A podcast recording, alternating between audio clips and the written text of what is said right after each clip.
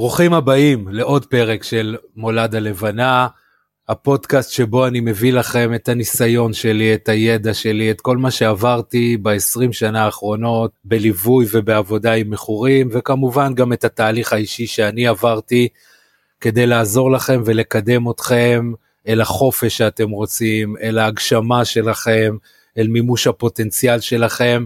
ובעיקר כדי להשתחרר קודם כל מההתמכרות שמציקה לכם ומפריעה לכם בחיים.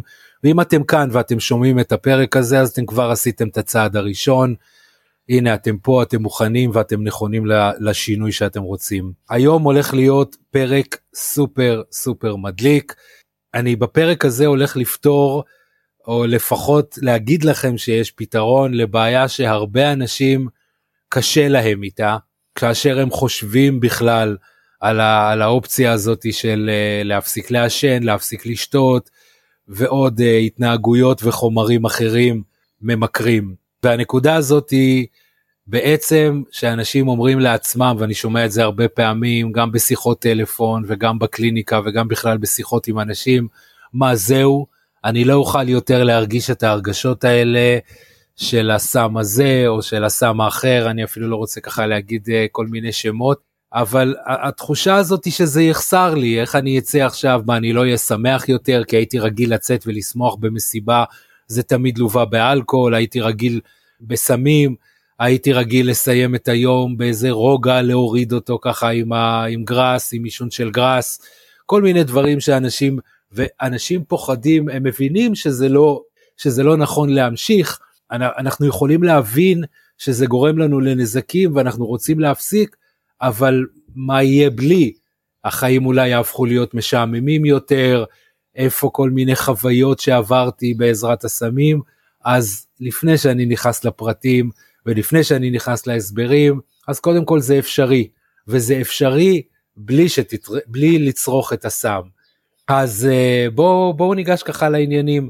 ובאמת השבוע יצא לי ככה בקליניקה לעבוד עם מישהו, הוא תוך כדי לימודים, והבן אדם הזה, תוך כדי הלימודים שלו, בשלבים uh, של הלימודים, זה לימודים של כמה שנים טובות, הוא עכשיו כבר נמצא בתואר השני שלו, הוא uh, לקח רטלין כדי לעזור לו uh, להתרכז בלימודים, והוא לקח יותר מכדור אחד כדי לעזור לו עוד יותר להתרכז בלימודים, והנזק של זה היה שכשהוא כבר רצה להפסיק וללכת לישון, בעצם נוצר מצב שבו הוא לא יכל להרדים את עצמו, משם זה עבר לכדורי שינה, ונוצרו פה שתי התמכרויות, אחת מהן היא לרטלין והשני היא לכדורי השינה, וכשהוא בא אליי בעצם הוא רוצה, והוא הפסיק עם הכל, אבל הוא רוצה לחזור עכשיו ללימודים, והשאלה שלו הייתה, בעצם מה אני עושה עכשיו בלי הרטלין, ואמרתי לו בוא, בוא נשחזר חוויה של רטלין ובוא נשחזר את ההשפעה של הרטלין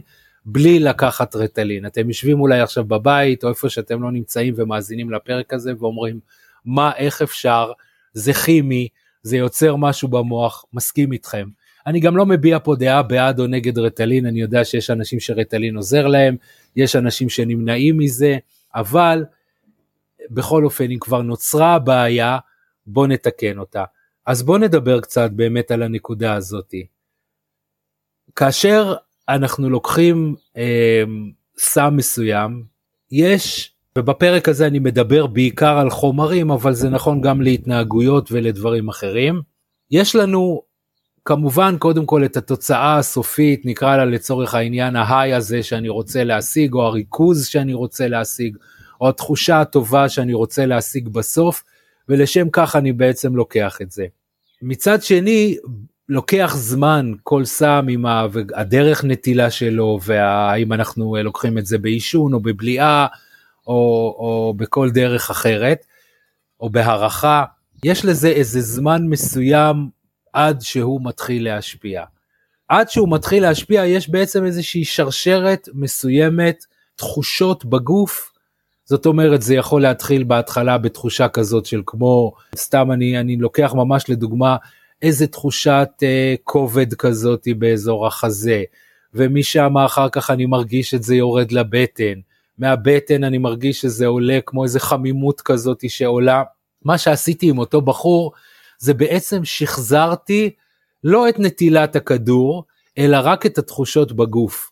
לקחנו חמש או שש תחושות כאלה שבעצם בקצה של השרשרת שלהם מגיעה שיא הריכוז והמצב שבו הוא יכול עכשיו לשבת וללמוד כמה שעות, אבל בדרך יש את כל אותן תחושות אחרות וכל מי שפה אה, אה, לקח סמים בעבר, השתמש בסמים בעבר, מכיר את זה. שהוא מכיר כבר במשך הזמן את שרשרת הפעולות עד התחושה הזאת שהנה זה עולה לי עכשיו, זה כבר עלה לי.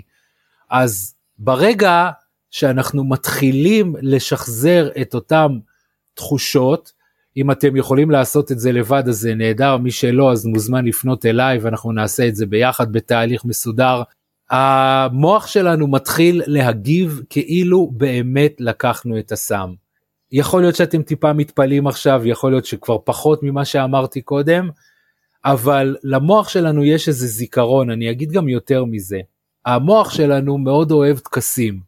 אני, אני מקליט את הפרק הזה מיד אחרי חג השבועות, וכרגע לא משנה מי מאמין ובמה הוא מאמין, אבל הרבה אנשים יש את המסורת הזאת של לאכול גבינות בשבועות. עדיין, מה זה משנה מתי אני אוכל גבינות? שבוע לפני שבועות, שבוע אחרי שבועות, חודשיים אחרי שבועות, ליל הסדר. זה שאנחנו נעשה את אותו דבר, בין אם אנחנו באים מתוך מקום של אמונה או דת או מתוך מקום אחר לגמרי, ביום אחר לא ייצור את אותו אפקט. אנחנו כן אוהבים להקפיד על הטקס, והטקס הוא משהו שהוא כרוך בכמה שלבים, אז זה התאריך המסוים, הזמן המסוים, המקום המסוים וסדר מסוים גם כן לעניין הזה, ואנחנו הרבה פעמים מקפידים על זה ומגיעים לתוצאה שאנחנו רצים להגיע דווקא בעזרת אותו טקס, בעזרת אותו דבר. המוח שלנו הוא איזשהו גלאי של צירוף מקרים, זאת אומרת הוא יחבר בין דברים שנוצרו, שקורים, גם אם הם לא קשורים אחד לשני. אני רוצה לתת את הדוגמה הזאת כדי שזה יהיה יותר מובן מאיזשהו סרט שראיתי אותו לפני הרבה הרבה הרבה שנים, אני אפילו לא זוכר את השם שלו, אבל זה איזשהו אה, אה, גורו מההימאליה שמגיע פעם ראשונה בחיים שלו שהוא רואה אסלה כמו שאנחנו מכירים היום, אה, והוא ניגש אליה ובסקרנות הוא מוריד את המים, וכשהוא מוריד את המים הטלפון מצלצל. ואחרי שנייה הוא מוריד שוב פעם את המים ושוב יש צלצול שני של הטלפון ושוב הוא מוריד את המים ושוב יש צלצול של הטלפון. בשלב מסוים הוא מוריד את המים באסלה אבל הטלפון כמובן כבר הפסיק לצלצל ואז הוא מתחיל פשוט לשחק עם האסלה כי מבחינתו האסלה נשברה. זאת אומרת אנחנו כבני אדם מפותחים שמכירים אסלה יודעים שאין קשר בין צלצול טלפון לבין לבין אה, אה, לבין ההורדה של האסלה לא ההורדה של האסלה אבל כשאנחנו לא מודעים לזה ושני הדברים קורים ביחד המוח שלנו באיזשהו מקום מחבר את הפעולה הזאתי והופך את זה לפעולה אחת. ואני מצפה אחר כך בעצם כאשר אני אוריד את המים אני אני אקבל גם את אני אשמע גם את צלצול הטלפון. הטלפון בעצם יתחיל לצלצל. גורם לנו אחר כך אה, לחבר בין שני הדברים ואז או כשהטלפון יצלצל אני אחשוב שהאסלה כרגע פועלת או לצפות לזה שכל פעם שאני מוריד את האסלה מוריד את הידית באסלה אני מצפה לצלצול של הטלפון. אותו דבר קורה גם במוח שלנו. ברגע שיש תחושה מסוימת שקשורה למשהו אחר שקשורה לפעילות אחרת שקשורה אנחנו המוח מצפה והרבה פעמים אפילו מייצר את התגובה גם בלי שבאמת יש שם, אתה יודע מה, אני באמת כדי להסביר את זה ככה בצורה יותר טובה, נלך לפבלוב, אותו ניסוי שכולנו מכירים, ההתניה של פבלוב, מה שהוא עשה זה בעצם שהוא שם לפני כלבים אוכל, ברגע שהוא שם לפני כלבים אוכל, מערכת העיכול שלהם התחילה להתגרות ולעבוד, מה שקרה זה שבעצם הם התחילו להפריש ריר, כמו שקורה לנו הרבה פעמים כשאנחנו חושבים על אוכל או רואים אוכל. ביחד עם זה הוא צלצל בפעמון.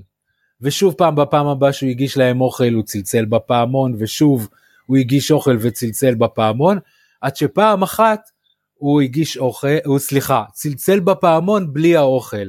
ומה שקרה זה שהכלבים התחילו לרייר, זאת אומרת המערכת הגופנית שלהם, שבהתחלה לא הגיבה לפעמון, היא הגיבה לאוכל, אבל המוח שלהם חיבר בין הפעמון לבין האוכל. דבר הזה זה משהו שאנחנו משתמשים בו המון פעמים. אנחנו מתגמלים את עצמנו על התנהגויות טובות, אנחנו מתגמלים את הילדים שלנו על התנהגויות טובות. ואז הילדים לומדים שהתנהגות טובה מביאה איתה גמול, התנהגות פחות טובה, או תביא איתה גמול לא טוב, או תענה בהתעלמות, או ב... ואז אני בעצם לומד, זה, זה משהו שהוא נכון מאוד לילדים קטנים, אני לומד שאם אני רוצה להרגיש טוב, מאוד כדאי שאני אעשה פעולה שהיא פעולה טובה, כמו לסדר את החדר, כמו כל מיני פעולות אחרות, כמובן שכשאני אגדל, אני אשאף, כשהילדים שלי יגדלו, סליחה, אני אשאף שהם כבר יסדרו את החדר בלי לקבל גם תגמול על זה. עכשיו התגמול יכול להיות מילה טובה, התגמול יכול להיות ממתק, התגמול יכול להיות כל דבר אחר. זה לא שהסידור של החדר מייצר את התגמול הזה, אבל פתאום הפעולה הזאת היא הופכת להיות פעולה שמבחינתנו היא פעולה חיובית ובא לנו לעשות אותה עוד פעם ועוד פעם ועוד פעם. משתמשים בזה לדוגמה, ואני נותן פה הרבה דוגמאות ככה כדי שזה יהיה לנו מובן, הנקודה הזאת היא באמת בצורה טובה. קראתי פעם באיזשהו ספר לגבי, אני חושב שהיום זה כבר לא קיים כל כך הדבר הזה, אבל כאשר היו מאלפים לוויתנים, לוויתן זאת חיה ענקית, במיוחד שאנחנו מדברים ככה על הלוויתן הקטלן, אי אפשר להיכנס לבריכה ולתת לו מכה כל פעם שהוא עושה משהו לא טוב. ומה שבעצם עושים, כולנו מכירים את זה, סרטים, או מי שהיה בעולם המים באורלנדו, מכיר את הדברים האלה, אותו לוויתן ענק קופץ מעל החבל, ואחרי שהוא קופץ מעל החבל, הוא מקבל את הדג או את הממתק, את התגמול על, על ההתנהגות הטובה שלו. איך מתחילים עם זה? איך מלמדים בעצם את הלוויתן הענק הזה? אי אפשר כמו כלב לתת לו, לא שזה חיובי, אבל גם אצל כלבים, אבל לתת לו מכה על האף אם הוא עשה משהו לא טוב, או לתגמל אותו כמובן אם הוא עשה משהו. ואז מה שעושים זה שקושרים בתוך הבריכה אה, חבל, והלוויתן יש לו שתי אפשרויות, אפשרות אחת היא לעבור מתחת לחבל, אפשרות אחת היא לעבור מעל החבל, היא ממש קשורה באמצע הבריכה, באמצע הגובה של הבריכה. והלוויתן עושה גם את זה וגם את זה, כי מבחינתו זה לא משנה אם הוא עובר מתחת או מעל. כאשר הוא עובר מתחת לחבל, מתעלמים מההתנהגות שלו, לא עושים לו כלום. כאשר הוא עובר מעל החבל, הוא מקבל, אה, זורקים לו לדג, לבריכה. מה הוא לומד מזה? שאם אני עובר מעל החבל מופיע שם דג. עוד פעם כל חיזוק של פעילות חיובית לאט לאט מעלים את החבל והלוויתן שואף לקבל כמה שיותר דגים ולכן הוא יקפוץ בעצם מעל החבל. אז עד כאן אמרתי משהו פשוט אבל בוא נלך עם זה עוד שלב נוסף.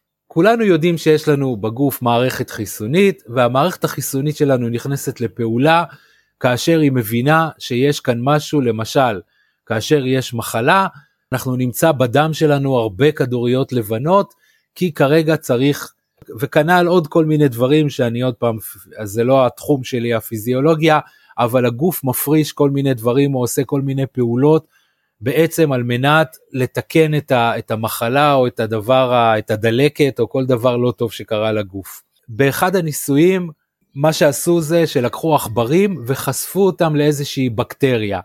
ברגע שהעכברים האלה נחשפים לבקטריה, מערכת החיסונית שלהם מגבירה את הפעילות שלה. כל פעם שהם ייחשפו לבקטריה, כנראה בגלל שהיא מסוכנת להם או לא טובה להם, המערכת החיסונית שלהם תגביר את הפעילות שלה. מה שקרה זה שבמקום, ואפשר היה לבדוק את זה ממש בבדיקות דם, כל פעם שעשו בדיקות דם גילו שיש יותר כדוריות דם לבנות או משהו אחר, בדם שמצביע על זה שהפעילות החיסונית כרגע עובדת בצורה מוגברת. ומה שעשו לעכברים האלה שכל פעם שחשפו אותם לבקטריה הפיצו בכלוב, שחררו לכלוב ריח מסוים, איזשהו בושם מסוים.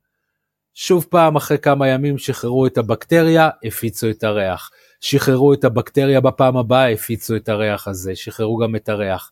חשפו אותם לבקטריה ושחררו את הריח. עד שבשלב מסוים החוקרים הפסיקו לחשוף אותם לבקטריה ופשוט שחררו רק את הריח. ואתם יכולים בטח לנחש לאיזה כיוון אני הולך כרגע. מה שקרה להם בעצם, הגוף שלהם התחיל המערכת החיסונית שלהם נכנסה לעבודה, התגברה. ואת זה כמובן בדקו בבדיקות דם שלקחו מהם כל הזמן, בלי קשר כרגע לסכנה או לבקטריה או לכל מה שלא נמצא כאן כרגע, רק על פי הריח. זאת אומרת, ברגע שהמוח שלנו זוכר משהו, הוא מסוגל להבין אפילו פיזיולוגית גופנית, ויש לזה לא מעט מקרים שבעצם מביאים את זה, אה, אה, אנחנו מסוגלים לייצר תגובות מסוימות גופניות שלא אמורות לקרות, והמטרה היא באמת כתוצאה מאיזושהי שרשרת מקרים או מגורם מסוים שהוא לא לגמרי קשור לעניין הזה. אני רוצה ממש לספר סיפור, ב-NLP יש, יש עבודה, דרך אגב במה שאני מתאר עכשיו אפשר ממש לעבוד גם אפילו לרפא ולעזור לאנשים להתרפא מאלרגיות. אחד הדברים שהיה זה שיצא לי לדבר עם מישהו שהיה רוכב על סוסים.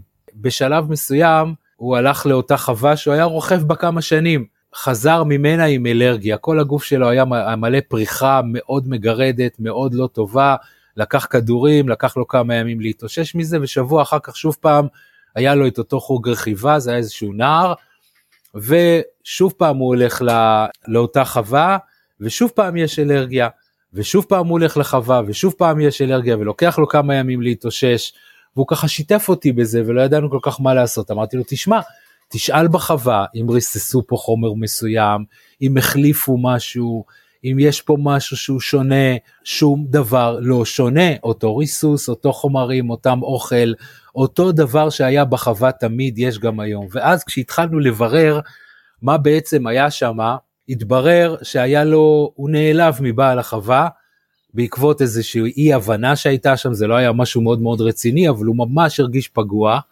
מצד שני, זאת חווה שהוא הולך אליה כל כך הרבה פעמים, כל כך הרבה שנים, והוא לא רצה לעזוב, אבל הגוף שלו הגיב בצורה לא טובה לחווה, כל פעם שהוא הגיע לחווה. עכשיו הדבר המעניין היה שאחרי שהוא שיתף אותי ואחרי שאני יעצתי לו ללכת לבעל החווה ולשתף אותו במה הוא הרגיש והסיפור הזה סודר ביניהם, באמת התברר שהייתה שם אי הבנה, האלרגיה פשוט הפסיקה. זאת אומרת המוח שלנו יודע לייצר משהו מסוים בשלב מסוים כתוצאה מדברים שהם לא לגמרי קשורים דבר הפיזיולוגי בעצמו אלא רק כי לא טוב לי אז הנה משהו פה לא בסדר בוא נפתח אלרגיה לאותו דבר למרות שגופנית זה לא היה אמור להזיק לו ואנחנו כמובן משתמשים משתמשים בזה בצורה שאנחנו רוצים להשתמש בצורה טובה. אני יכול לציין רק נקודה שבאמת אה, אה, ספורטאים אנחנו שומעים הרבה פעמים על אמונות טפלות של לעלות למגרש ברגל ימין, לקפוץ פעמיים ברגל ימין, ללבוש משהו מסוים שהיה לי בניצחון. עכשיו, מי שמאמין באמונות טפלות אז זה בסדר, אני פה לא נכנס כרגע להתווכח, או באמונות, אני לא אפילו לא שופט אותם או לא מבקר אותם ברמה של להגיד אה, אה, זה טפל או לא טפל. מצד שני, מה שזה קורה, ובצורה הכי פשוטה שבעולם, שזה פשוט מחזיר לנו את הביטחון. כי אם אני בא עם התחושה הזאת שניצחתי עכשיו ולבשתי את אותו תחתונים ועכשיו אני לובש את התחתונים גם למשחק הזה או את המשהו המסוים אני עושה כמו שעשיתי באותו יום אז אני כבר מרגיש יותר בטוח. כשאני מרגיש יותר בטוח סביר להניח שאני אשחק יותר טוב אני אשחק יותר טוב יש סיכוי יותר גבוה שבאמת הקבוצה שלי תנצח. מילטון אריקסון קורא לזה הדברים שאתה לא יודע שאתה יודע מילטון אריקסון הוא אבי ההיפנותרפיה אחד מהמטפלים המדהימים בעיניי שה-NLP מסתמך עליו המון. עכשיו, כאשר צרכנו סם מסוים, אני חוזר חזרה כרגע לסמים, צרכנו סם מסוים והסם הזה הביא אותנו לתחושה מסוימת, אנחנו בעצם באיזשהו מקום עושים פה איזשהו טריק ועוקפים את זה בלי הסם בעצמו. אני רק לוקח את התחושות הפנימיות או החיצוניות שאני מרגיש ומתחיל לעקוב אחריהם כדי לעורר את המוח שלי לייצר בדיוק את אותה תחושה שאני רוצה לייצר אותה או ש, שאני חושב שאני רוצה שתהיה לי. אחד הדברים המדהימים אני אגיד לכם ככה כשאני שמעתי בפעם הראשונה ואני בא מהעולם של טיפול בהתמכרויות כבר הרבה שנים הייתה לי אפילו רתיעה מהטכניקה הזאת זו טכניקה ש, שמיוחסת או שייכת ל...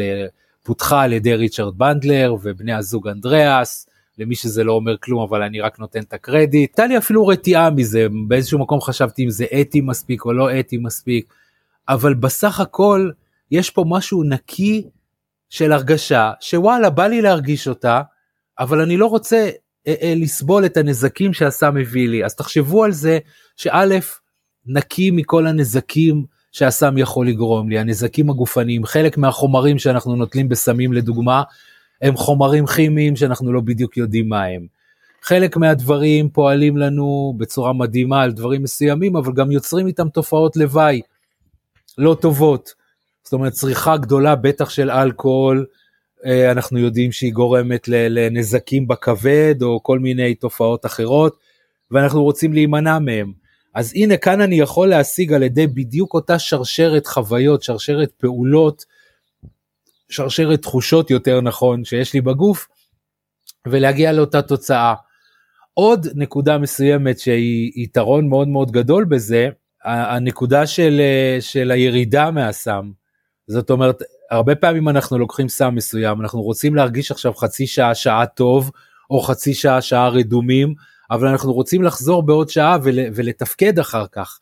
ואם עישנו יותר מדי או שתינו יותר מדי, אנחנו לא יכולים לחזור לתפקד, אנחנו לא יכולים לנהוג, אנחנו לא יכולים לעשות כלום.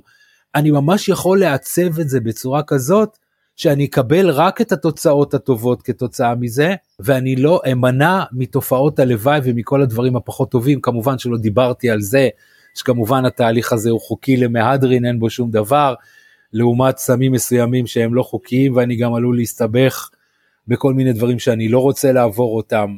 אז כשאני לוקח את כל הדברים האלה, ואני יכול לייצר את זה, אפילו להגביר את זה לפעמים, לדאוג שיש לי את ההשפעות הטובות ואת ההשפעות הפחות טובות, אני יכול לעצור את זה בזמן שאני רוצה.